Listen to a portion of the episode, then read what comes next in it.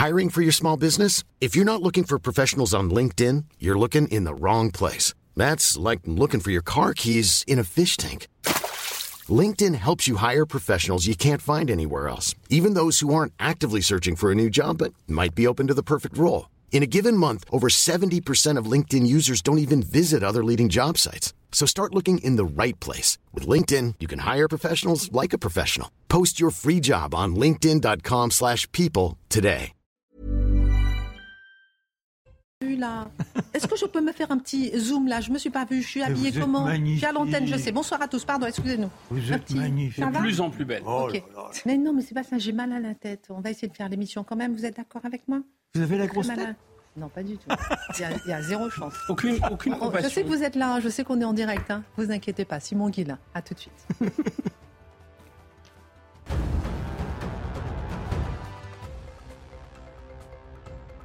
Trouver les deux fugitifs de la prison de Fleury-Mérogis. Ils se sont échappés mardi lors d'une sortie en forêt de Fontainebleau et sont donc toujours activement recherchés. L'un a été condamné pour des affaires de stupéfiants, l'autre pour agression et exhibition sexuelle. Un deuxième avion français doit se rendre en Libye aujourd'hui avec à son bord eh une cinquantaine de chirurgiens, d'anesthésistes et d'infirmiers. Ils se rendront à Derna, ville la plus touchée par les inondations dévastatrices. Le dernier bilan fait état de 3800 morts. Et puis des cadeaux lourds de sens. Vladimir Poutine et Kim Jong-un se sont offerts un fusil. Mais pour l'instant, pas d'accord officiel. Sur une éventuelle livraison de matériel militaire, la visite en Russie du dirigeant nord-coréen Kim Jong-un, qui a débuté mardi, durera encore quelques jours. Merci beaucoup. Simon Guillain se sont offert un fusil. C'est- c'est- incroyable comme info. Bon, ok. Merci. Au sommaire ce soir, Lampedusa, une petite île italienne au large de la Tunisie. Une fois qu'on y met les pieds, on est en Europe. C'est là qu'ont débarqué plusieurs milliers de migrants en quelques heures. Malte, l'Espagne, Chypre, l'Italie et bientôt la France verront très vite arriver ces migrants sur leur terre. Si la vague migratoire est loin d'avoir commencé, comme le soulignent plusieurs responsables politiques, les solutions non plus n'ont en aucun cas été pensées. En attendant, l'Allemagne, de façon surprenante, a décidé de suspendre l'accueil des migrants venant d'Italie. L'édito de Mathieu Boccoté. La baya a été interdite à l'école. Le Conseil d'État s'est prononcé en faveur de cette interdiction. La loi de 2004 va dans ce sens. La loi de 1905 va dans ce sens. Mais dans ce monde des versions de valeurs, il est bon d'aller contre les lois, contre la police, contre l'autorité, contre l'État, contre la France, contre les Français. Et c'est ainsi qu'une tribune signée par 350 personnalités et organisations de gauche s'en prend au gouvernement en dénonçant l'interdiction de la baya comme islamophobe, raciste, sexiste. C'est un peu fort, non? Les de Guillaume Bigot. Regardez ici les hospices de Beaune en Côte d'Or. Ce week-end, ce sont les journées du patrimoine, le rendez-vous avec vos, nos racines, qui permet à tout un chacun de comprendre ce qui fait l'esprit de la France, ce qui nous donne le goût d'être français. Mais le patrimoine, c'est pas uniquement une histoire de pierre. Ce n'est pas non plus vivre une seule fois euh, par an. Le patrimoine, ça devrait être notre souci quotidien. Qu'est-ce que le patrimoine? Le regard de Marc. Éric Dupont-Moretti sera jugé pour conflit d'intérêts début novembre devant la Cour de justice de la République. Une grande première pour un ministre en exercice. C'est le syndicat de la magistrature, entre autres, qui avait porté plainte contre le garde des Sceaux, un syndicat qui a essuyé publiquement les critiques du ministre de la Justice, qui a dénoncé avec véhémence sa participation à la fête de l'humanité. Le syndicat de la magistrature, ce n'est pas la justice. Analyse Charlotte Dornelas. L'horrible et gratuite agression de Nice dans la nuit de lundi à mardi a laissé une femme de 53 ans entre la vie et la mort. L'agresseur est présenté tantôt comme un Angolais, tantôt comme un Suédois. Toute la subtilité dans les détails, les détails du récit médiatique, l'édito de Mathieu Bocoté. Une heure pour prendre un peu de hauteur sur l'actualité avec nos mousquetaires très en forme ce jeudi soir. Sauf moi, un petit mal de tête, mais ça va passer, je vous promets. C'est parti.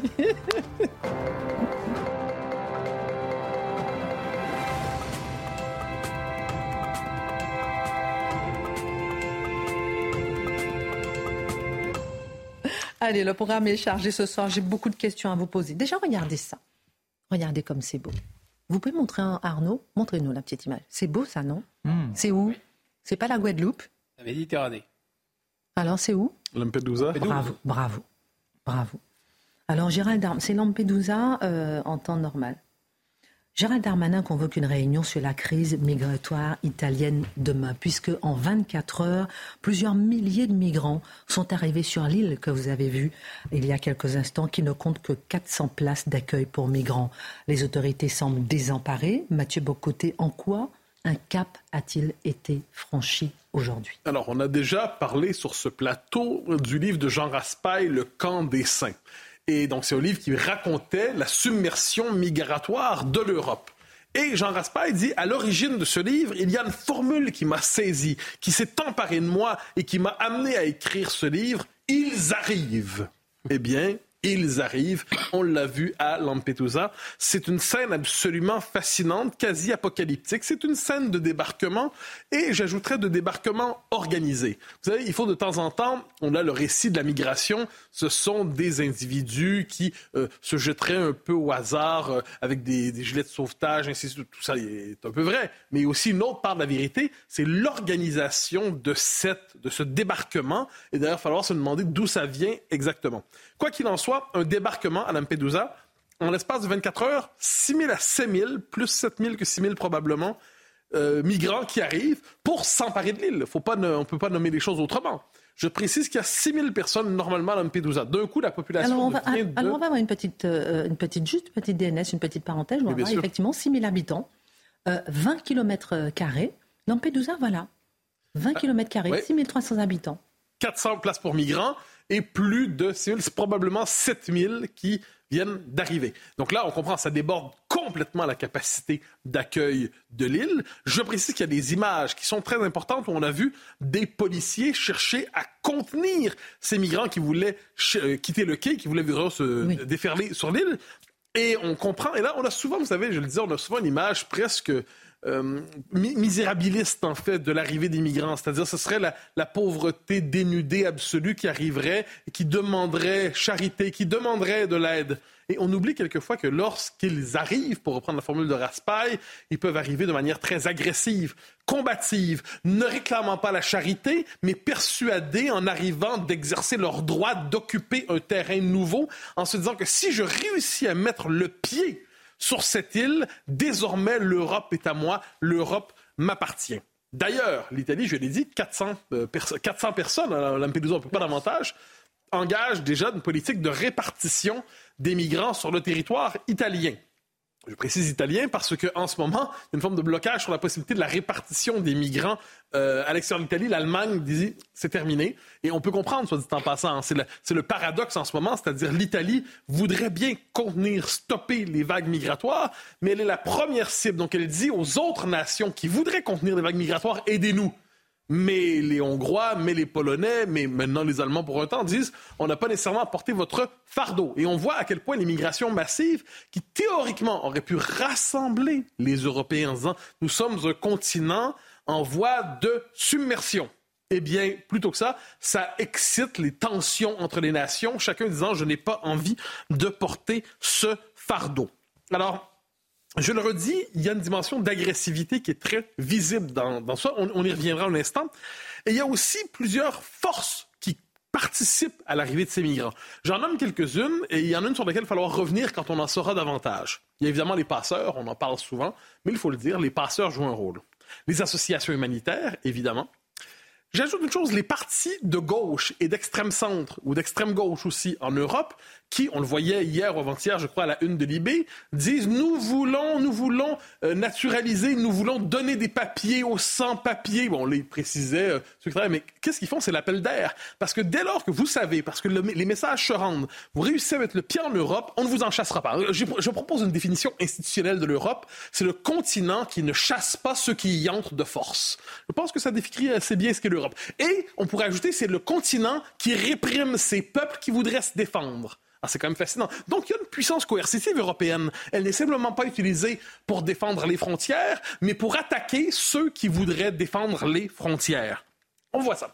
Autre, donc, je dis, il y a les, associations humanitaires, les partis de SOS Méditerranée. Parmi tant d'autres. Et il y a un autre facteur qu'il va falloir nommer. Manifestement, il y a des forces capables d'organiser un tel débarquement.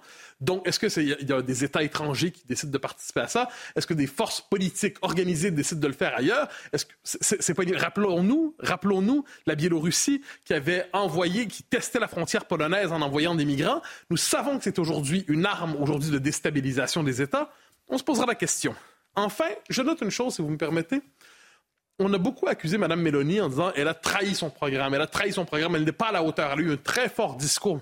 Mais pourquoi Mme Mélanie ne peut pas appliquer son discours? Parce que la technostructure européenne l'empêche d'appliquer son programme et dit on va vous casser, on va vous mater, on va vous empêcher de gouverner. Si vous appliquez votre programme, on va vous condamner à la sécheresse financière. Donc, ayons tout cela à l'esprit. Mme Mélanie, qui avait, qui avait comme ambition de contenir cette immigration massive. Pardonnez-moi, mais je fais une petite parenthèse, je vous interromps, mais c'est un peu facile, ça, non?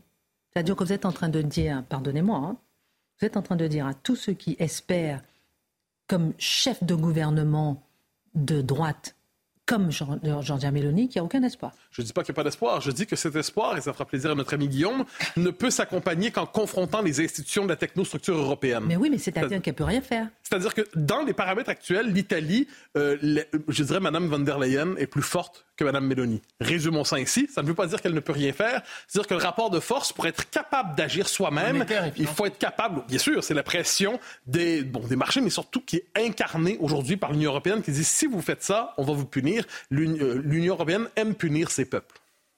Pardon, mais vous êtes en train de nous dire que c'est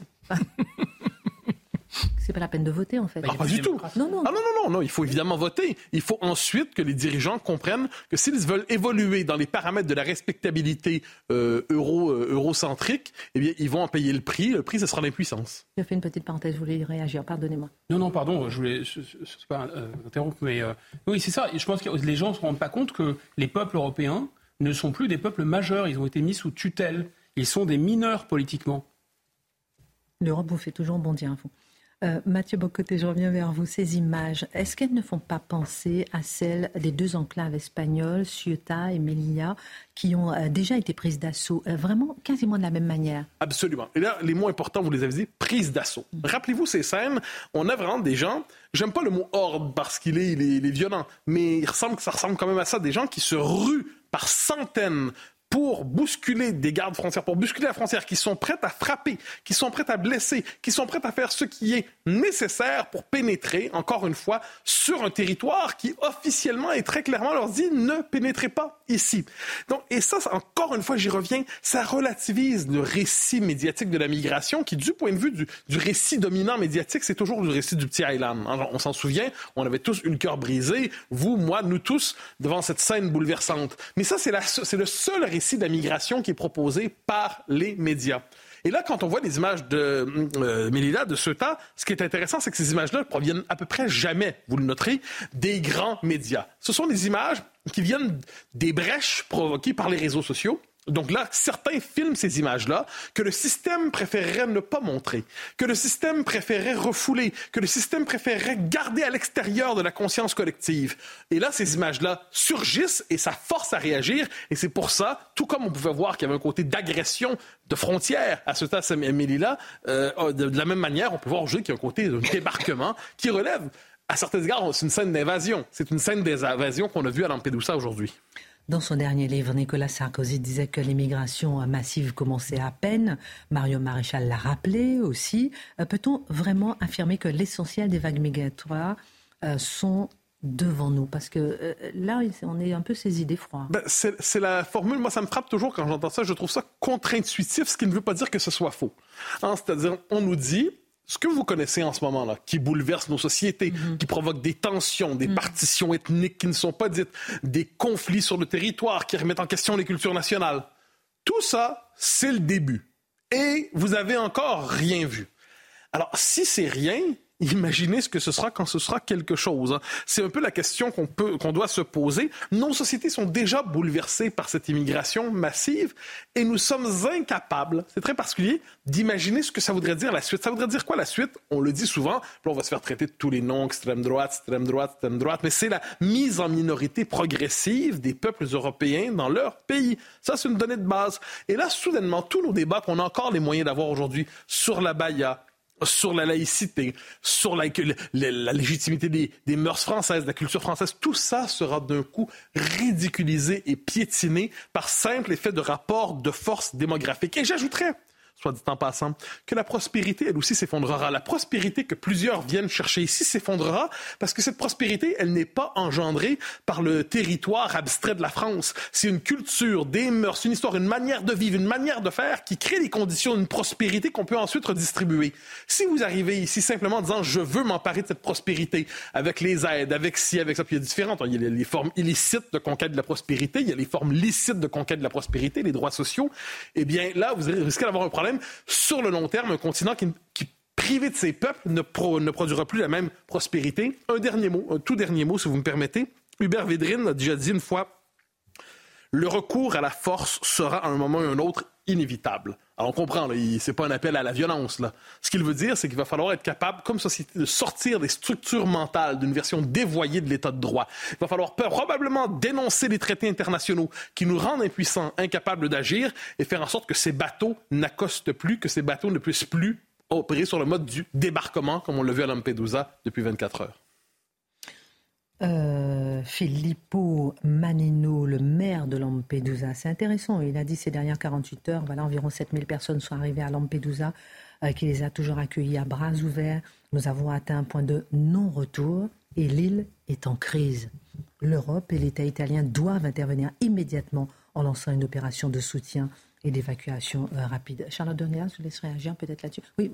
J'allais dire en une seconde, soit dit en passant, au même moment, à New York, à New York, le maire dit la ville ne tiendra pas à cause de l'immigration massive qui est en train de l'écraser. Maire démocrate, maire issu des minorités. Eh bien, donc, si Lampedusa et New York disent à peu près la même chose, si partout les systèmes sociaux craquent, il faudrait peut-être un moment donné se demander s'il n'y a pas une part de vérité dans l'idée que ça ne tient plus.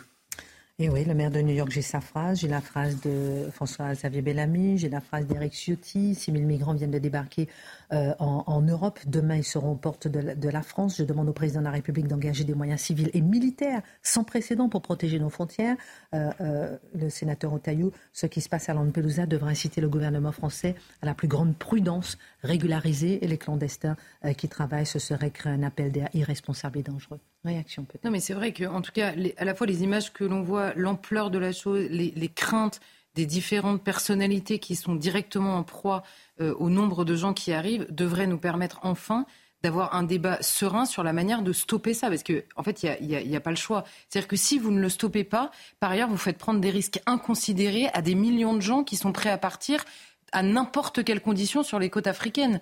Donc c'est en plus, même moralement, je veux dire, il n'y a pas un camp moral et un camp amoral dans cette histoire. On le dit depuis des années, ça devient de plus en plus euh, pressant et absolument évident. Oui, bah c'est le problème. Vous êtes sur un bateau, l'équipage est là, on accueille les passagers. On a un navire qui coule un peu plus loin, on fait venir euh, ceux qui arrivent à échapper au naufrage, et puis après, bah, il y a un moment, vous pouvez plus les faire monter, il n'y a plus de place. Euh, je, connais un, citoyen français d'origine sénégalaise qui s'est fait passer pour un migrant pour être logé. Donc dans la plupart de ces pays, en fait, on traite mieux les étrangers qui arrivent que les pauvres du pays. Donc il y a quelque chose de fou là-dedans. On parle beaucoup de xénophobie, mais je pense qu'il faudrait parler de xénophilie. Il y a vraiment une espèce de volonté, non seulement d'accueillir toute la misère du monde, ça fait penser à cette phrase de Chesterton, le monde est plein d'idées chrétiennes devenues folles. Merci pour votre regard à tous. Euh, juste avant vous, Guillaume Bigot, je me retourne euh, vers euh, vous, peut-être Marc Menon. J'aimerais vous faire réagir à une actualité aujourd'hui qu'on a vue qui est un peu intéressante. On va parler d'invasion, pardon, un peu différente. Parce que Fabien Roussel, il a appelé à envahir les préfectures pour réclamer la baisse des prix du carburant. Est-ce qu'il a raison? J'avais envie quand même qu'on s'arrête trois secondes là-dessus. Bah, il oublie que le Parti communiste, un jour, a décidé d'être dans l'ordre démocratique. C'est-à-dire qu'il n'était plus révolutionnaire en tant que tel. Pour arriver à un nouveau système, il passait par les urnes. Et bien soudain, il remet son bonnet rouge et il dit maintenant, camarades, il n'est plus question d'attendre le vote, peut-être parce que celui-ci est beaucoup trop anémique. En même temps, euh, la majorité silencieuse, euh, elle est là, elle subit, elle ne peut pas, n'a pas moyen d'expression, elle n'a pas moyen de, crier. Euh. Ah oui, non, mais c'est pour ça qu'on perd le, le sens même de ce qui est un état de droit où on se met en dissidence. Et ce qui est intéressant, c'est que Mélenchon a dit que c'était irresponsable. c'est le monde à l'envers. Guillaume Bigot. Il est fort ce Mélenchon. Quand même. Guillaume Bigot, euh, dans les colonnes de Politis, une tribune signée par 350 personnalités et organisations de gauche s'en prend au gouvernement dénonçant l'interdiction de l'abaya comme islamophobe, raciste, sexiste. C'est un peu fort, non? Ah, c'est moins qu'on puisse dire, oui, c'est même très fort de café, comme on dit. C'est très excessif, c'est aussi, on va voir, contradictoire. Mais d'abord, c'est une, une tribune attrape-tout. Et, euh, et quand on regarde les signataires, on se rend compte qu'il y a quand même, bon, il y a très peu d'abord de grandes figures de, de l'islamisme, il y a très peu de, de représentants de ce courant. Et il y a surtout beaucoup d'élus, de militants et d'intellectuels qui appartiennent à l'extrême gauche. Voilà, c'est ça qui domine dans cette tribune. Et on sent qu'ils ont utilisé cette question de l'abaya pour euh, attirer, et notamment attirer pas mal de micro-syndicats de l'enseignement, mais aussi des, des, féministes, etc. Voilà. Mais c'est vraiment eux qui tiennent la plume, en quelque sorte. Alors, c'est un texte surtout qui est plein de contradictions. Il y a surtout trois contradictions qui sautent aux yeux. D'abord, le premier argument, c'est que l'abaya, ce serait islamophobe. Mais ce sont les mêmes qui nous ont expliqué que l'abaya n'était surtout pas un vêtement religieux. Donc là, moi, je comprends pas bien. Donc, soit on dit que c'est pas un vêtement religieux, que c'est la police du vêtement, qu'on va chasser les kimonos japonais, etc., etc. Très bien. Mais on ne peut pas dire qu'on vise les musulmans en interdisant la baya. Je comprends pas bien. Parce que interdire la baya et dire que c'est islamophobe, c'est-à-dire que ça porte tort aux musulmans, c'est évidemment reconnaître que c'est un vêtement musulman, parce qu'il n'y a que les musulmans qui le portent. Donc c'est totalement contradictoire. Mais ils n'en sont pas à une contradiction près. Donc cette histoire d'abaya, c'est aussi pour eux, interdire la baya, c'est aussi pour eux du racisme. Bon, je ne sais pas très bien combien de fois il faudra répéter, répéter, répéter, mais la, répétition est la base de la pédagogie, que l'islam n'est pas une race. Ce n'est pas une race, c'est une religion.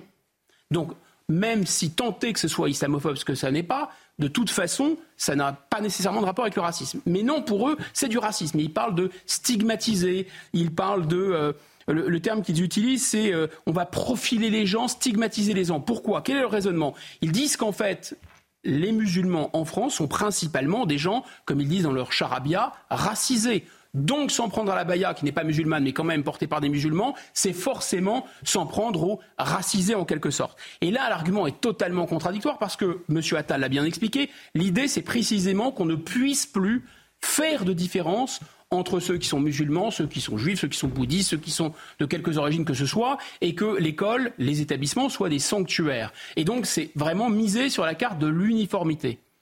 Et en réalité, le racisme, on pourrait imaginer l'expression la plus pure de racisme, c'est l'étoile jaune. C'est-à-dire mettre un vêtement qui distingue qui met à part, qui stigmatise et qui met de côté. Là, c'est précisément la démarche inverse. Et le meilleur, le meilleur avocat de cette interdiction de la baya, c'est encore Jean-Luc Mélenchon.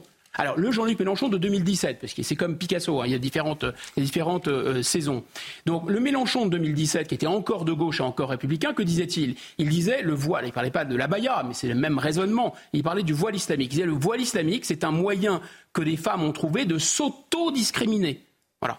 Donc, je pense qu'évidemment, ce n'est pas du tout du racisme, c'est exactement l'inverse. Enfin, encore plus fou, dans la contradiction, ce serait une preuve de sexisme et la trace, la, la trace de, de cette de cet euh, impérialisme du patriarcat que de vouloir euh, euh, empêcher des jeunes femmes de porter la baya. Alors bon, la baya, tout le monde sait que c'est les islamistes qui l'ont imposée, tout le monde sait que ça vient du Golfe, pays dans lesquels il y a un islam extrêmement rigoriste et la plupart du temps, non seulement les femmes n'ont pas le droit de porter ce qu'elles veulent, mais en plus, elles n'ont même pas le droit de circuler seules dans la rue. Et quand elles circulent seules dans la rue, leurs formes sont tellement indécentes qu'elles doivent se couvrir d'une espèce de sac, de sac poubelle et se recouvrir la tête.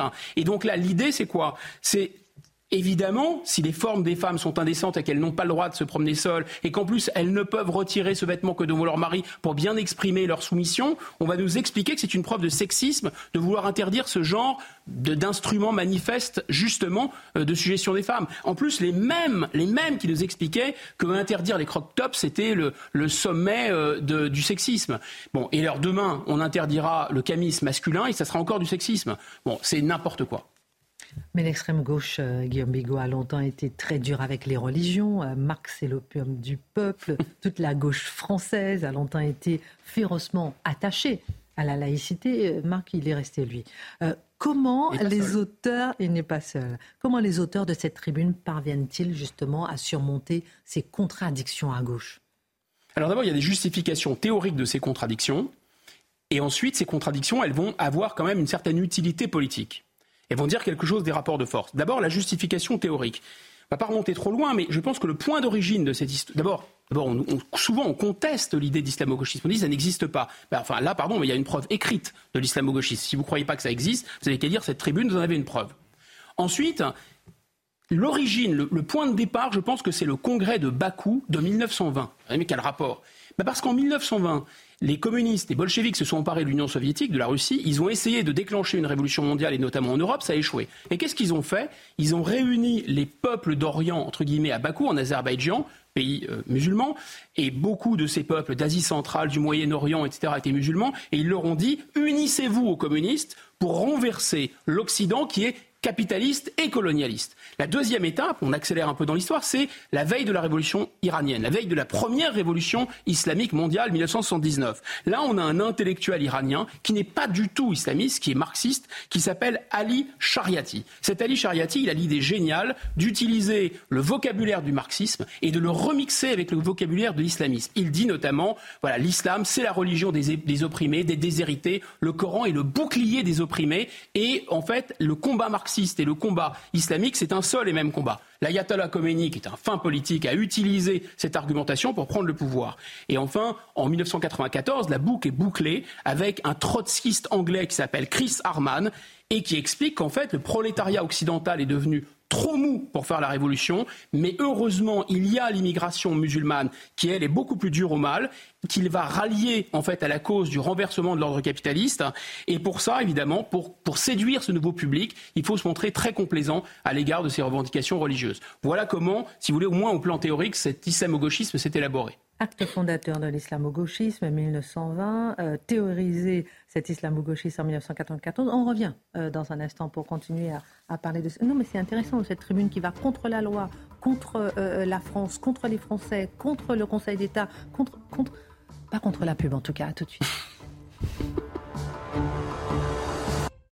Retour sur le plateau de Face à l'info dans un instant avec Mathieu Bocoté. On parlera de l'agression à Nice qui a lieu entre la nuit de lundi et mardi. Cette femme de 53 ans, encore entre la vie et la mort.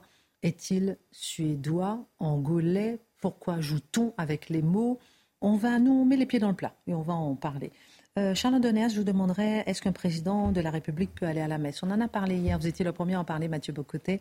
on va quand même revenir là-dessus, mais euh, votre chronique sera surtout sur Éric Dupont-Moretti. Et avec vous, euh, Marc Menon, on parlera des journées du patrimoine. Qu'est-ce que le patrimoine français? Donc on parle de moi. on visite. Ne vous la racontez pas non plus. J'ai un petit message personnel à faire passer à Nadine Morano, si elle peut envoyer un SMS explicatif à Mathieu Bocoté, ça serait bien, parce que qu'il y a des SMS qui se changent, mais on aimerait bien comprendre. Maintenant, on attend le SMS de Nadine Morano. C'est passé. Blague à part, euh, Guillaume Bigot, on était en train de parler de ces contradictions mhm. euh, et avec l'acte fondateur de l'islamo-gauchisme, on parlait de, tout ça, des contradictions de la gauche face à l'islamisme. Bah, c'est des contradictions euh, qui s'expliquent aussi par des rapports de force politique et par une question de survie politique quasiment pour, pour LFI. Et les filles, ils ont encore quelques électeurs de gauche traditionnels, quelques fonctionnaires de l'éducation nationale. D'ailleurs, dans cette tribune, il est question des fameuses conditions, des moyens de recruter plus de personnel. Mais en fait, électoralement, ils ne peuvent plus survivre sans des nouvelles catégories d'électeurs qui n'avaient traditionnellement plus rien à voir avec la gauche, c'est-à-dire les bobos des centres-villes qui sont extrêmement sensibles au discours wokiste euh, américain, d'ailleurs par ailleurs porté par les multinationales, mais enfin qu'importe. Et ce discours wokiste féministe, on le retrouve dans cette tribune. Et évidemment, on sait bien qu'ils ne peuvent plus gagner des élections, espérer gagner des élections, sans cet apport du peuple, des quartiers populaires, comme ils disent, c'est-à-dire en fait un électorat musulman, en clair. Donc ça, c'est le rapport de force électorale, mais il n'est pas question que de ça. Quand on lit bien cette tribune, et j'invite tous nos téléspectateurs à, en prendre connaissance, c'est très inquiétant. Il est encore question, si vous voulez, des émeutes, il est encore question du troisième tour social de Mélenchon, parce que Mélenchon, on comprend bien que c'est lui qui tient la plume, à mon avis, c'est lui ou ses amis, il ne compte pas que sur des électeurs musulmans. En cas d'émeute, il va compter aussi sur des émeutiers musulmans. Il parle d'une offensive générale contre, la, jeunesse des quartiers populaires. Et donc, face à cette offensive générale, ben, la riposte semble assez euh, légitime, somme toute. Alors, votre analyse n'est euh, pas vraiment rassurante, Guillaume Bigot. Comment est-ce que ça va se passer? LFI manipule le wokisme et l'islamisme. Et à la fin, finalement, qu'est-ce qui va se produire, d'après ce que vous nous racontez? Ah ben, je ne vais, pas faire, euh, vais pas faire durer le suspense ou le coup d'effroi longtemps. Hein. C'est que ça va mal finir. À mon avis, cette histoire, ça va très mal finir. En fait, euh, tout le monde, effectivement, essaie de manipuler tout le monde, mais disons que le gauchisme manipule le féminisme ou le wokisme, et inversement, ou l'écologisme, c'est assez anodin. En revanche, essayer de manipuler l'islamisme, ça, c'est extrêmement dangereux. C'est ultra dangereux. Pourquoi? D'abord parce que le wokisme, comme le marxisme, même l'écologie, sont des fausses religions. Là, l'islamisme s'appuie sur une vraie religion, une religion qui a 1300 ans. Hmm. Donc on ne manipule pas impunément euh, des religions, c'est quelque chose d'extrêmement puissant. En plus, les islamistes ne se pensent pas du tout dans les catégories des wokistes, c'est-à-dire comme des victimes. Les femmes victimes, les LGBT victimes, les racisés victimes, ils ne sont pas victimes. Euh, ils se pensent encore moins comme des minoritaires. Ils sont conquérants, ils ont une attitude conquérante. De plus, ils sont minoritaires en France, ils le savent, mais ils comptent sur la bascule démographique, ils comptent sur euh, l'immigration, et ils savent qu'ils sont loin d'être isolés à l'échelle de la planète. Et de toute façon, eux, ils ne comptent pas en, années, ni même en décennies, mais en siècles. Et les islamistes ont leur propre agenda sur le long terme. Ils ont leur propre discours, ils ont leur propre vision du monde. Demain, peut-être auront-ils leur propre syndicat, demain auront-ils peut-être leur propre candidat, et en tout cas, en cas de violence et si l'ordre public devait basculer en France, à coup sûr, ils auront leur propre stratégie. Et donc, c'est l'histoire de l'arroseur arrosé. C'est-à-dire que les islamistes, enfin, les, pardon, LFI, l'extrême gauche, les féministes, les wokistes essayent de manipuler l'islamisme, mais ça va se retourner contre eux. Les premières victimes des islamistes, ce seront les gauchistes, les, wokistes et les femmes. Dans l'État islamique, jetaient les, homosexuels depuis les toits. Dans, dans le Golfe Persique, il n'est pas rare qu'on flagelle, qu'on fouette et même qu'on lapide d'ailleurs les femmes adultères. Une fois au pouvoir, qu'est-ce qu'a fait Khomeini Il a commencé immédiatement par pendre ses alliés gauchistes et marxistes.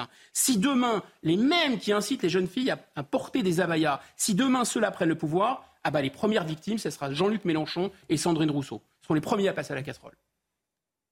Je, sens que vous avez envie de réagir. Oui, non, parce que non, non, c'est parce que ça y est, ils sont déjà. Il y a, il y a, il y a deux micro-partis qui présentent des candidats. Donc, euh, ils ont compris que par les élections, ils peuvent être encore plus influents. Normalement, il devrait y avoir des verrous constitutionnels, mais, vu, bah vu ce qu'est devenu le Conseil constitutionnel ou le Conseil d'État, ça m'étonnerait. Merci euh, pour votre regard, euh, Guillaume Bigot. Charlotte Dernelas, Mathieu Bocoté en parlait hier. Le président de la République qui ira à la messe a été confirmé donc aujourd'hui lors de la visite du pape. Un président de la République peut-il aller à la messe? Grosse pression hein, quand même de LFI pour qu'il puisse pas aller à la messe. Hein. Oui, bah, ils évoquent la laïcité. Euh, c'est bien, ils, font du ping-pong avec la laïcité, comme ils font d'ailleurs depuis euh, de très très très longues années. Euh, mais simplement, est-ce qu'il peut aller à la messe? Oui, factuellement, il peut aller à la messe. ce qui est amusant dans l'histoire avec le pape François, c'est que le pape François, vous savez, a dit euh, comme il avait fait à Strasbourg, d'ailleurs, il était venu voir les institutions européennes, qu'il ne voulait pas de visite officielle à la France, donc il n'y a pas de visite officielle. Il va, c'était la fameuse phrase, vous savez, du pape qu'on avait eu un peu du mal à comprendre. Au début, il avait dit "Je vais à Marseille, pas en France." En fait, ça veut dire je vais à Marseille parce qu'il y a une réunion notamment sur l'immigration euh, qui regroupe euh, tous les pays autour de la Méditerranée. Ils seront à Marseille, mais ce n'est pas une visite officielle en France. Et on sait désormais que c'est le, président de la République, Emmanuel Macron, qui a fait un peu des pieds et des mains pour, être, euh, pour rencontrer le pape et euh, donc assister à la messe. Euh, mais moi, à titre personnel, si vous me demandez à moi, est-ce que ça me choque que le président de la République française aille à la messe? Non, pas du tout. Alors, juste avant. ça pouvait lui faire du bien. oui, juste avant, Marc Menant, je reviens sur un tweet, Guillaume Bigot, que vous avez posté aujourd'hui sur Sokaya, morte à Marseille. Sokaina, morte à Marseille. Vous avez mis euh, Regarde jeunesse de France, ce visage est le tien. RIP, Sokaina, 24 ans, victime des balles réelles par les racailles. Il n'y aura ni marche ni papier. Qu'est-ce que vous entendez par là? Vous êtes choqué par le fait qu'il n'y ait pas de rassemblement? Pourquoi? Bon, d'abord, je ne suis pas le seul à être bouleversé. Cette jeune fille, elle avait la vie devant elle, elle était assez brillante apparemment. Euh, elle était magnifique et ça m'a évoqué un discours, un très célèbre discours de Malraux, où il parle de du martyr de Jean Moulin et il dit Regarde, jeunesse de France, ce visage massacré, ce visage-là aujourd'hui était le tien. Et ça m'a fait penser, parce que cette jeune fille, elle a été retrouvée massacrée avec une balle dans le visage, méconnaissable. Et donc, je me suis dit, mais quelle tartufferie C'est-à-dire qu'il ne cesse de nous parler euh, des femmes victimes, des jeunes, des quartiers, des musulmans, des immigrés. Elle coche à tout et elle est française. Et ça ne les intéresse pas. Mais comment les gens peuvent accepter une telle dose de, de mauvaise foi molièresque. C'est insupportable. C'était le coup de gueule de Guillaume Bigot, le coup de gueule de Mathieu Bocoté dans un instant.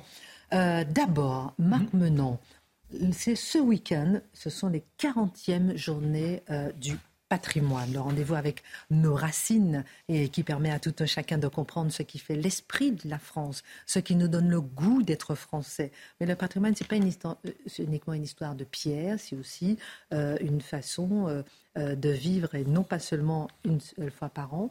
Et moi, ce que j'avais envie de vous demander aujourd'hui, c'est surtout qu'est-ce que le patrimoine Qu'est-ce que le patrimoine français? Qu'est-ce qu'on doit retenir de ces journées du patrimoine? Et ce qu'il nous faut retenir, c'est déjà de nous sortir d'un quotidien où on a oublié ce qu'était la France. Car depuis 20 ans, 30 ans, on a enlaidi la France. On a bétonné la France. Vous avez des centres-villes merveilleux qui nous rappellent effectivement notre histoire, avec des maisons qui remontent au XVe siècle, XVIe siècle, et dans ces rues qui sont la possibilité de se laisser porter par l'âme de la France, vous avez quoi? Vous avez des boutiques internationales, vous avez des sociétés, banques ou bien sociétés immobilières avec des choses hideuses qui viennent tout gâcher et les maires de toutes les communes droite-gauche qui tolèrent ça. Soudain, eh bien, on essaie de remettre des œillères pour essayer de comprendre ce que nous sommes. Il y a tellement de désespérance dans notre pays. Il y a ceux qui ne se sentent pas du tout français. On les évoquera dans quelques instants et de façon euh, positive. Mais il y a tous ceux qui font appel à la drogue, c'est qui vont pas bien. On a donc une société de décomposition, une société dans laquelle, par rattrapage, on cherche sa petite niche, on cherche le refuge, et c'est cette fragmentation générale. Alors on se veut ceci, on se veut cela, et on oublie ce qu'est la France, ce qui est que nous sommes un peuple, et que ce peuple a quelque chose qui le porte. Ah, il y a un souffle, hmm. il y a une âme. Hmm. Et ça, on va le retrouver hmm. dans le patrimoine. Il y a des lieux exceptionnels. Et là, vous avez la possibilité de vous dire, maintenant que je suis français, que vous soyez de 30 générations, 50 générations, arriver une ou deux générations, la possibilité de vous connecter la possibilité de sortir de cette fragmentation pour unir, pour entrer dans l'unité. Et ce qui est extraordinaire, c'est comment ce patrimoine aujourd'hui se redresse contre la laideur. Comment des associations ici et là font appel à des bénévoles et les gens s'y engagent de façon merveilleuse. On oublie sa religion, on oublie sa couleur politique. On est simplement là à travailler la pierre, à travailler les outils il y a les remparts. Les remparts, ils ont été créés en 1966, c'est pas d'aujourd'hui, n'est-ce pas? Et ils regroupent aujourd'hui 200 associations. Ils ont tous les étés 4000 personnes bénévoles qui travaillent avec eux, encadrés par 300 à 350 animateurs. Alors ces animateurs sont des gaillards qui travaillent la pierre. Vous savez, aujourd'hui, vous allez au bureau, vous êtes là, vous vous emmerdez, vous dites, ah ben, si vous prenez la moindre initiative, c'est pont sur le bec, vous êtes sorti du protocole. Parlez pour vous, parlez pour vous.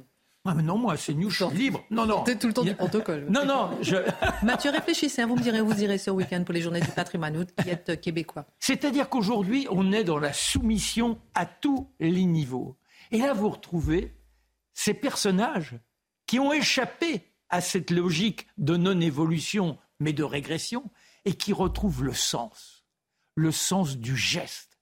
Alors, euh, dans, ces associations là, regroupées par euh, les remparts, vous avez le, le forgeron, vous avez le tailleur de pierre, toutes ces professions qui demandent un engagement, un investissement. Vous n'êtes pas là en train de vous dire euh, ce soir je prends l'apéro. Non, parce que vous serez tellement crevé que vous ne prendrez pas l'apéro mais vous serez dans la satisfaction.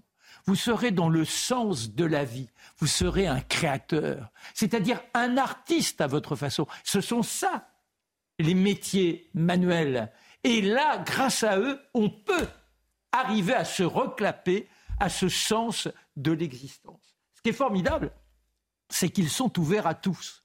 Et par exemple, vous avez des villes comme Bondy, pour bonne réputation, les Ulysses, pas terrible non plus, Mante-la-Jolie, eh bien, il y a des jeunes, des gamins qui appartiennent à ceux qui apparemment ne veulent surtout pas connaître la France. Ils trouvent refuge pendant 15 jours, 3 semaines, dans ces chantiers. Il y a plus de 100 chantiers. Alors on travaille au quotidien et puis le soir, autour de la veillée, on essaie de faire vivre. Vivre quoi? Eh bien, l'esprit français. Il y en a qui vont encore plus loin, ils appartiennent pas au rempart, ceux-là. Ils sont à Fort-Louis, c'est en Alsace. Et à Fort-Louis, ils vivent carrément 600 ans après Jésus-Christ. Moi, excusez-moi, j'ai beau être c'est après Jésus-Christ, c'est ma borne. Alors, donc. Qu'est-ce qu'on voit à l'image Qu'est-ce qu'on voit à l'image, là, Marc, maintenant Eh ben voilà, vous voyez ça. C'est donc de ce village à côté de Strasbourg, Fort-Louis, où ils ont carrément ils vivent au quotidien avec les outils de l'époque. Ils élèvent les animaux. Ce sont des animaux rustiques on a les vêtements que l'on se fabrique avec de la laine. Ils ne sont pas rustiques, les, animaux bah, si, bah, c'est quand vous avez une chèvre, c'est pas la dernière génération. Non, non, non. On essaie de prendre des animaux qui sont dans une lignée non, enfin, qui a moins évolué. Et ils vivent avec cette sensation. Ils sont coupés de tout. Il n'y a pas de téléphone, il n'y a rien. Ils font travailler, ils façonnent la pierre. Donc ils reprennent et donnent goût à l'existence. Vous voulez des lieux où aller Oui, donnez-nous ah. quelques conseils. Alors d'abord moi, d'abord moi. ah, vous, vous, avez peur que je vous copie? Non, pas du tout. Regardez, une petite église où aller ce week-end, Saint-Augustin à Paris. Regardez comme elle est belle. Elle a été restaurée. Elle est magnifique, l'église Saint-Augustin. Voilà, journée du patrimoine. Ça, c'est mon petit conseil du, du week-end. Allez-y, elle vient d'être restaurée. Elle est formidable en plein cœur de Paris. Quels sont vos conseils pour ah ben Moi, j'ai cheminé en, en, France cet été. Alors, j'étais désespéré de voir partout le béton. Et puis, il y a eu des J'étais avec ma compagne et d'abord, alors là, on est à Vézelay. Allez à Vézelay c'est sur le monticule. Et alors là, on a eu de la chance quand on est arrivé, il y avait une procession religieuse. Je me suis dit, tiens, il y a peut-être ma Charlotte qui est là. Il chantait merveilleusement et ça donne là aussi, ça donne un souffle. C'est-à-dire que vous n'êtes pas dans l'église en touriste. Ok, Marc Menon, on a... oui. Donc c'était Vézelay et, sa, cathédrale en Bourgogne-Franche-Comté. Oui, vous avez eh, les hospices de Bonne. Alors on va C'est extraordinaire les hospices de, Bonne. C'est comment on, a, on accueillait. En Bourgogne. Oui, en Bourgogne. Regardez ces magnifique. Et à l'intérieur, on essayait de soigner les gens. Après, il y a le château de Montaigu. Lui, il, a été redressé aussi. Mais en Vendée. En Vendée. Vous avez Ferney-Voltaire. Ah, notre philosophe, il n'est pas question de passer à côté. Il avait relancé, je dirais, les environs de Genève. Place des Vosges. On va aller voir le Père Hugo dans sa maison. Le Père Hugo, il faut surtout pas le rater. Et puis, il y a un lieu qui ne sera pas ouvert, mais qui nous appelle à quoi? À penser à ce qui est le patrimoine des patrimoines, à savoir la langue française. Il nous faut nous battre au quotidien pour la défendre, connaître cette sensation, cet envolé des mots.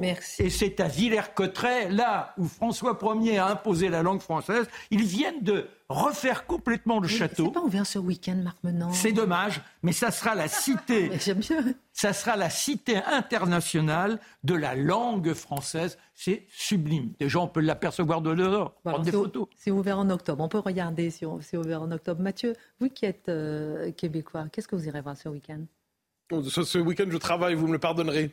Mais je ne peux pas. Mais cela dit, cela dit, je témoigne comme tout. Je fais partie de tous ceux qui, lorsqu'ils viennent en France, aiment la France euh, éternelle. On vient en France pour voir ce qu'elle a toujours été, un peu moins ce qu'elle devient.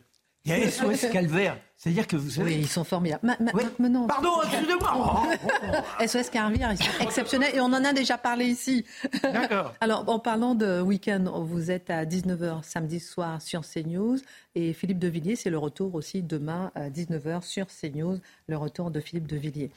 Euh, Charlotte Dernéas, je me tourne vers vous. Éric Dupont-Moretti euh, sera jugé euh, pour conflit d'intérêts début novembre devant la Cour de justice de la République, une grande première pour un ministre en exercice. on va s'intéresser à la fois ce soir à ça, parce qu'il a été, euh, c'est le syndicat de la magistrature qui a porté plainte contre lui, entre autres. On va s'intéresser aussi à sa critique qu'il a portée vis-à-vis du syndicat de la magistrature Expliquez-nous un peu tout ça. Il a été très applaudi. Hein, oui, parce que, euh, alors, simplement sur la plainte, en effet, il y a le syndicat de la magistrature et l'Union, l'USM, qui est le syndicat majoritaire pour le coup, euh, qui ont tous les deux déposé une plainte à la suite de la saisie par le procureur général euh, du conflit d'intérêts présumé donc de Éric Dupont-Moretti. Donc ça, c'est le procès.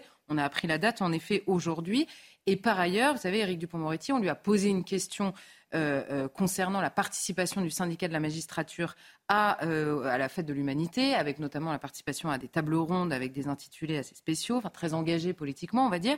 Et Éric Dupont-Moretti a eu une réponse qui est assez courageuse, c'est-à-dire qu'il a rappelé il a, dit que c'était un véritable problème d'abord, et il a rappelé les exigences de neutralité, d'impartialité et d'apparence d'impartialité nécessaires pour les magistrats pour que les Français aient confiance dans la justice et que, il le dit lui-même, que les justiciables n'arrivent pas dans le tribunal en ayant peur d'être passés à la moulinette idéologique avant toute chose.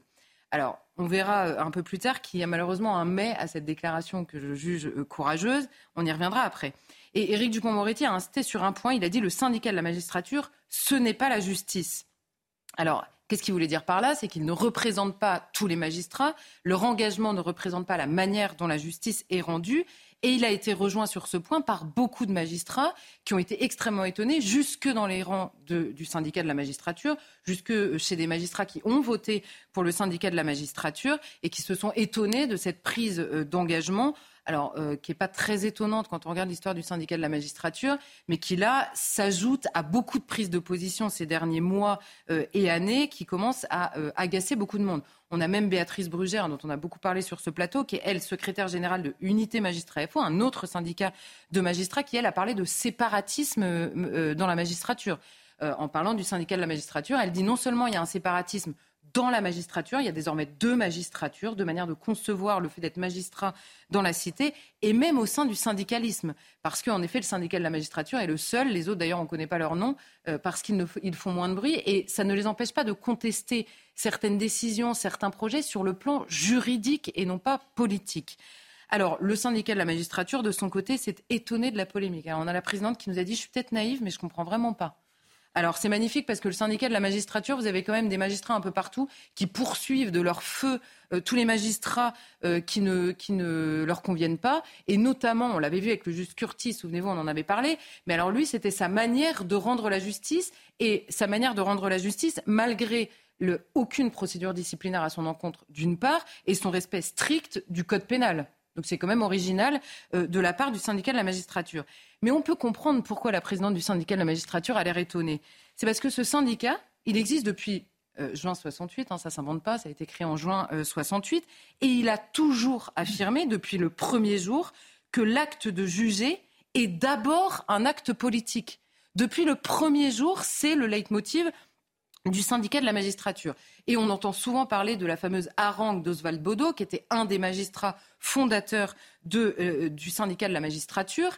Et il y avait trois points dans cette, dans cette harangue, parce qu'on dit toujours c'était soyez partiaux. C'est vrai, c'était une des, euh, un des points, on va dire. Le premier, c'était soyez partiaux. Il s'adressait aux futurs jeunes magistrats en France soyez partiaux, prenez la défense du voleur contre la police, euh, du, du, de, de, du faible contre le fort, en gros. Faites la liste comme vous voulez. Et la deuxième, c'était le refus de la prison. Il, leur disait refuser la prison. Euh, donc il y avait clairement idéologiquement un refus de la prison. Et le syndicat de la magistrature, des années plus tard, dans un euh, congrès, a acté le fait qu'il faudrait à terme supprimer totalement la prison. Et enfin, le troisième point, il dit lui-même à ces jeunes magistrats ne faites pas un cas exagéré de la loi. La loi s'interprète. Donc vous voyez que depuis le premier jour au syndicat de la magistrature, il s'est constitué comme un syndicat extrêmement politique qui contrevient par ailleurs aux politiques qui sont menées par les représentants élus du peuple. Donc ça n'est pas nouveau. Et eux invoquent leur liberté d'expression. Je suis désolée, ce n'est pas une liberté d'expression. Là, en l'occurrence, leur liberté d'expression, elle est sur le terrain en tant que magistrat, bien sûr, elle est sur le terrain juridique, pas euh, sur tous les terrains, et notamment pas sur le terrain politique. Et c'est la contestation du syndicat de la magistrature qui est nouvelle. Donc on comprend mieux pourquoi la présidente s'étonne. Sauf que voilà, il y a une loi organique en France qui régit le statut et de fonctionnaire et de magistrat, ce qui concerne donc les magistrats. Rapidement, à l'article 10 de cette euh, loi organique, 1. Toute délibération politique est interdite au corps judiciaire. Ça me semble assez clair. Deux, toute manifestation d'hostilité au principe ou à la forme du gouvernement de la République est interdite aux magistrats. Bon, là, c'est moins, ils ne sont pas euh, directement concernés de même que toute démonstration de nature politique incompatible avec la réserve que leur impose leur fonction. Alors moi je ne sais pas, on appelle à des grèves, on appelle à, des, à, contrevenir, à faire des contre-circulaires pénales. C'est, la circulaire pénale, elle est rédigée par le garde des Sceaux, pas par les magistrats, jamais en fait. Donc on appelle à faire ça, on fait du militantisme politique, on fait des, des comment dire, des petits tracts pour expliquer aux manifestants comment se comporter, on refuse d'appliquer la circulaire au moment des émeutes ou à Sainte-Soline, souvenez-vous, on condamne la manière dont le ministre gère sa politique pénale. Bon, Troisième point, est également interdite toute action concertée de nature à arrêter ou entraver le fonctionnement des juridictions. On a déjà vu le syndicat de la magistrature, en, tout cas certains de ses membres, appeler à la grève. Si ce n'est pas une action concertée de nature à arrêter ou entraver le fonctionnement des juridictions, je ne sais pas ce que c'est. Et un appel à, à une contre-circulaire de politique pénale, c'est pareil, ça entrave le fonctionnement normal des juridictions. Donc on a évidemment un grave problème, mais qui n'est absolument pas nouveau. Et en l'occurrence, c'est dramatique, en effet, pour la confiance que les Français placent dans l'institution judiciaire. Et on comprend pourquoi beaucoup de magistrats se sont exprimés, alors euh, euh, pas forcément nommément, hein, parce qu'ils ont leur devoir de réserve, hein, pour la plupart, ils le respectent. Ils ne se sont pas exprimés, mais beaucoup ont exprimé quand même leur inquiétude parce qu'ils savent qu'in fine, le syndicat de la magistrature est tellement bruyant qu'ils finissent par tous être assimilés à, euh, au syndicat de la magistrature. Voilà pourquoi Éric Dupont-Moretti, pour le coup, a eu raison de rappeler que le syndicat de la magistrature n'est pas la justice. En revanche, il prend beaucoup de place dans la manière dont s'exerce la justice aujourd'hui en France. Alors j'aime bien parce que vous disiez tout à l'heure qu'il est courageux euh, d'avoir justement osé euh, critiquer ainsi le syndicat de la magistrature, mais vous disiez qu'il y avait un mais. Oui, il y a un mais. Pourquoi? Parce qu'il y a deux déclarations qui m'ont étonné, ou en tout cas, enfin, qui m'ont pas tellement étonné, mais qui m'ont retenu mon attention. Il dit, dans cette même déclaration, depuis que je suis ministre, j'assiste impuissant à un certain nombre de dérapages du syndicat de la magistrature. Alors le problème, c'est que le ministre n'est pas impuissant précisément. Il peut engager des procédures disciplinaires quand le syndicat de la magistrature contrevient aux règles euh, qui, lui sont, euh, euh, qui lui sont imposées. Et d'ailleurs, là, pour le coup, ça ne concerne pas que Éric Dupond-Moretti, mais tous ses prédécesseurs. Personne n'a jamais attaqué le syndicat de la magistrature. C'est sûr. L'autre déclaration qui va de pair, je le cite encore, le syndicat de la magistrature n'a pas pris la mesure de ce qu'était ce pathétique événement qu'était le mur des cons.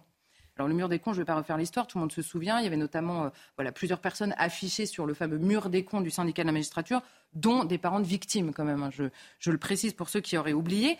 Or, cette affaire, qu'est-ce qu'on a? Il y a eu une condamnation finale parce que les victimes ont été extrêmement persévérantes. Mais le parquet, initialement, n'avait pas poursuivi. C'est les victimes qui l'ont fait. Et par ailleurs, le parquet ne s'est jamais vraiment porté euh, euh, en appui de ces victimes. Et par ailleurs, il y a une jurisprudence qui existe dans la justice. Quand un magistrat est condamné au pénal, en vertu de son statut, on considère que c'est une faute morale. Donc, quasiment systématiquement, des procédures disciplinaires sont engagées. Or, la condamnation définitive de l'ex-président du syndicat de la magistrature, concerné par ce mur des cons, elle arrive en janvier 2021.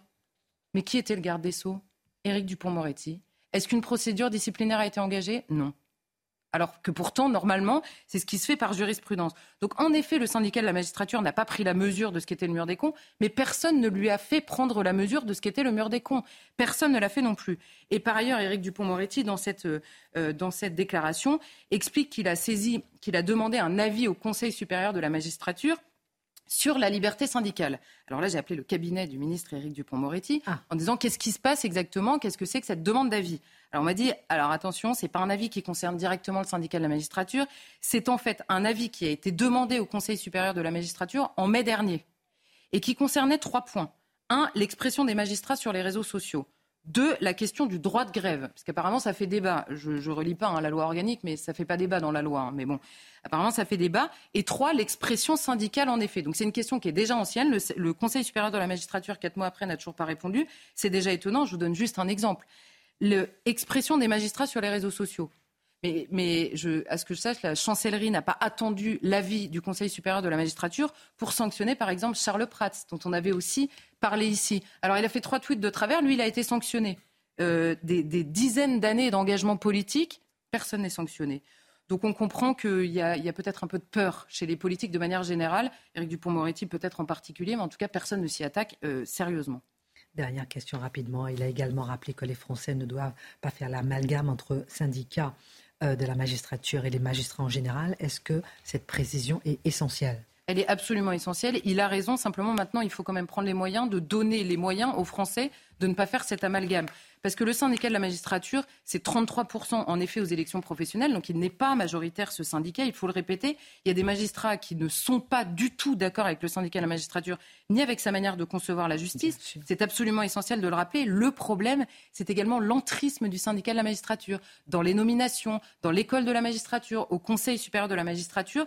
Donc il faut absolument que la chancellerie s'occupe d'assainir la manière dont sont gérées les carrières au sein de la magistrature, parce que vous avez beaucoup de magistrats qui vous disent, mais moi je me parce que j'ai trop peur que le syndicat de la magistrature me, me nuise. nuise. Exactement. Donc voilà, beaucoup de sujets pour, euh, pour, que, pour remettre le syndicat de la magistrature à sa place, en effet. Merci beaucoup, euh, Charlotte euh, Dornelas. L'horrible et gratuite agression à Nice dans la nuit de lundi à, mardi a occupé une bonne place dans l'actualité. Mathieu Bocoté, l'agresseur est présenté tantôt comme angolais, tantôt comme suédois. Mais j'entends plutôt suédois ces derniers temps. Les détails ont leur importance. Dites-nous pourquoi. Ah ben c'est fascinant parce que, encore une fois, c'est le récit médiatique qui contribue à falsifier notre expérience du monde. Alors, premier, on entend d'abord angolais. oui. Très rapidement, il y a une modification du récit quand on regarde notamment euh, sur le, traitement de la médiatique de la chose. Mm. On dit, ah, c'est, en fait, c'est un Suédois. Et là, soudainement, il y a presque une côté Ah, ben, c'est un Suédois. Donc, il n'y a pas à s'inquiéter, mais on comprend qu'il y a une petite tension. Sur plusieurs plateaux, hein, j'ai entendu. Ah attention, attention, c'est un Suédois, attention. Oui, donc, donc, donc on dit, on vient, il y a une partie de la réalité qui soudainement doit s'effacer pour qu'une seule d'entre elles, est-il Suédois? Administrativement, oui. Juridiquement, oui. Est-ce que ça dit tout de sa réalité?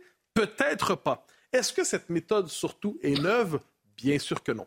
Je pourrais évoquer évidemment le fait, c'est un, peu moins la mode aujourd'hui, mais rappelez-vous, à l'époque où on changeait le prénom des délinquants présumés dans les articles, où un prénom qui était clairement d'origine étrangère devenait euh, Fabrice ou encore euh, François. Donc un, prénom qui était très marqué, euh, on pourrait dire africain de manière ou de l'autre, était transformé pour dissimuler le fait que ce soit d'origine étrangère, entre guillemets. De la même manière, au moment des attentats, au moment des attentats, rappelez-vous, on se posait cette question avec un air songeur dans l'espace public. Pourquoi des 2015 hein, pourquoi des Français s'en prennent-ils à d'autres Français?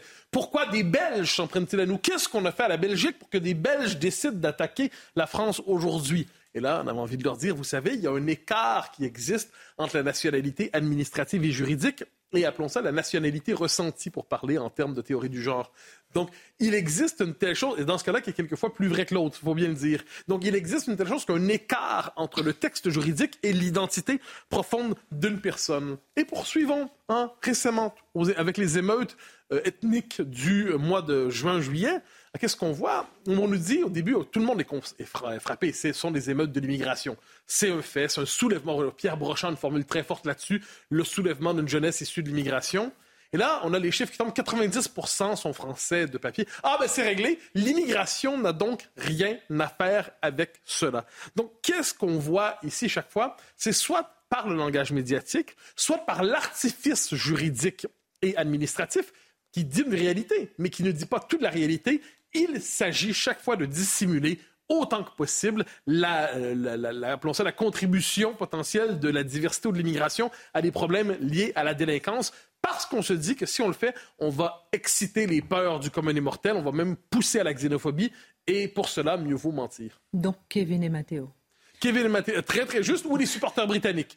Tout en précisant ensuite que si vous dites, oui, mais parce qu'on se rappelle, hein, les supporters britanniques, ensuite là on dit, il ne faut pas parler des origines, mais britannique c'est une origine, ça compte pas apparemment. Mm-hmm.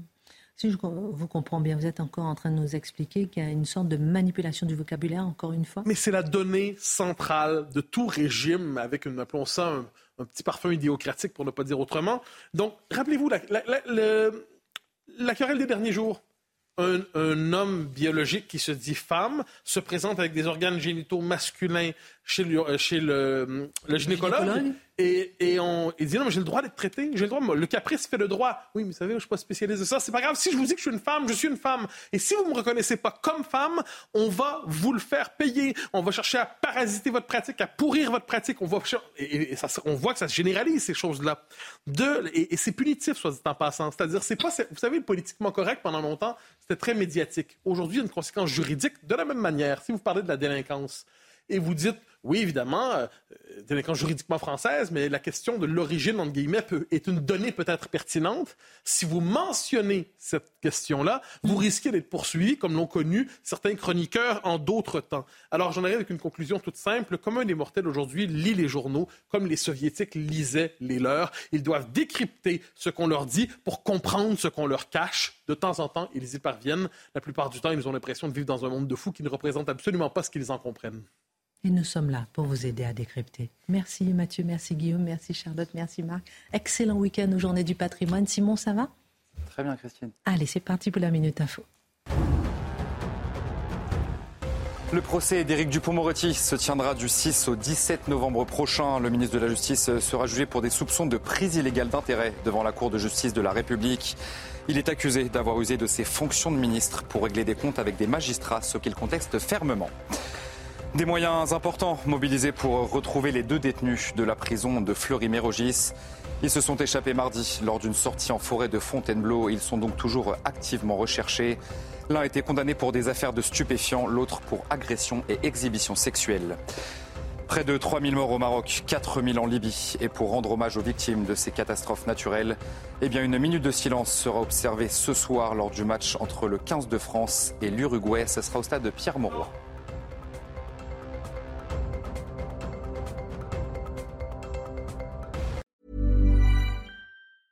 The secret to summer ready skin is here. Osea's number one best selling Andaria algae body oil, clinically proven to instantly improve skin elasticity and transform dry skin to silky, soft, and unbelievably glowing. Its signature scent of freshly squeezed grapefruit, cypress, and mango mandarin transports you to sun kissed summer days. Get healthy, glowing skin for summer with clean vegan skincare from Osea. Get 10% off your first order site wide with code GLOW at OseaMalibu.com.